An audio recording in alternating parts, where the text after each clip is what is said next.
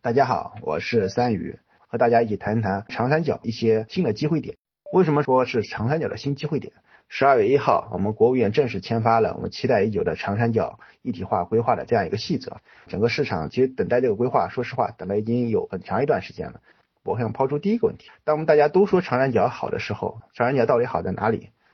其实对于长三角之间，很多时候大家其实自己的认知上依然有一点的它的误区。就是我本人投资这些年的习惯呢，我是不太会去看重说一个地方到底是不是有多大的规划、多远的宏图，我一定看你这个事情到底已经真实的把事情办成什么样子。你这个城市到底什么样一个能级、什么样一个规模，差不多我能从你的灯光就能看出来。从我们整个国家的来看，其实只有两个地方是能够有资格成为夜空中最亮的星，一个是珠三角，一个就是长三角。但如果真正以规模来取胜的话，那全国只有这么一个地方，就是长三角。我们可以看到第二章，就长三角是真正意义上的一个中国城市群，除了珠三角以外，真正意义上的是连片的城市群，而不是说一个孤立的停留在规划群上的城市群。长三角严格意义上来说，上海是它的核心没有错，但是它真正意义上是包括江苏和安徽的长江经济带，然后包括浙北和浙东的这样一个沿海经济带。大家对长三角的整个一个区位要有它足够的认知。我对长三角，长三角最早的是一个叫长三角经济圈。什么意思呢？就是上海为中心，包括周边的一圈城市，包括苏州、无锡，还有杭州在内。那个时候是一九八二年，说白了就是整个一个上海的环沪城市。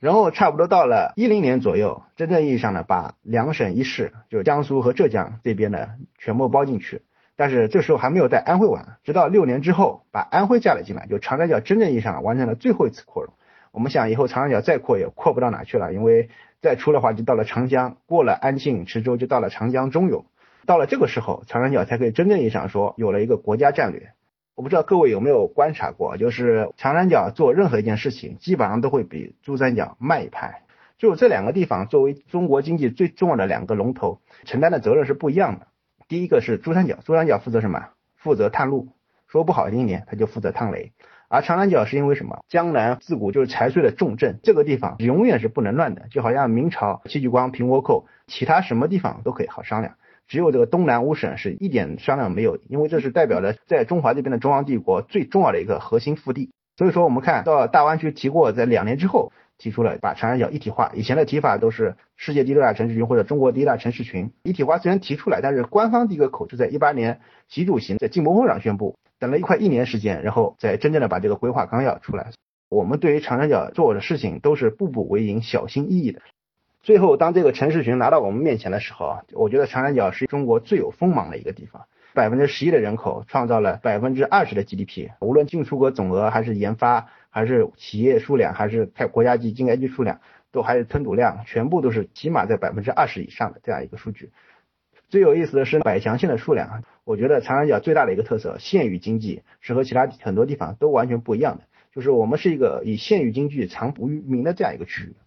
但是，即便我们长三角在国内基本上算最牛逼的那一咖，但是放到整个一个世界角度去看，长三角现在目前也就苏机场加上海加杭州和南京能够达到这样一个发达经济体的门槛，其他所有的长三角大部分成员基本上都还是刚刚迈过了这样一个高收入经济体的门槛，而不是到发达经济体的门槛。国家对整个长三角的未来的预期是，起码要在二零二二年整体迈过这样一个发达经济的门槛。这个门槛大概是多少呢？大概是人均 GDP 两万美元。但是对于这长三角来言，仅仅仅刚刚是个起步。呃，国家对长三角经济体的这样一个未来的期待，肯定是对标未来这样一个世界顶级的经济体，比如说硅谷、东京湾、大湾区，而他们现在的人均 GDP 呢，都是往十万以上跑。哪怕现在我们跟大湾区的人均 GDP 对比，大湾区人均 GDP 现在是两万三千美元，已经超过了这样一个发达经济的门槛。而对于长三角来说，还没有达到这样一个门槛。所以说，对于长三角来说，一定要把这样一个龙头怎么样能把它带动效应给它打起来。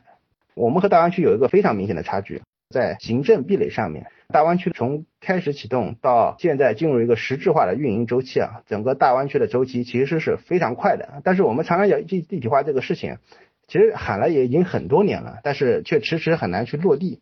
就是因为三省一市你要协调的东西非常非常多。在大湾区的时候，和一些大湾区的开发商，包括一些本地的当地的政府官员去聊过一些事情，就他们回来说，其实在整个大湾区实行的过程中，市与市之间的壁垒，包括区与区之间的壁垒，其实都是非常难以打破的。何况你跨省去运作这个事情，而且还这么多省市在一起参与，怎么去破解这样一个事情，其实是非常非常难的。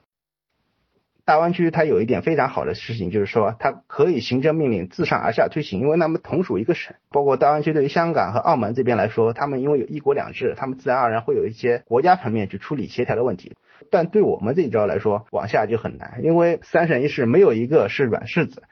即便你把上海拿出来面对浙江和江苏，其实他也很难去做到说就能完全强势下来。对于这个怎么搞，有谁来领头先做这个事儿？我猜测，就国家一直迟迟很难把这个事情往下去推进了。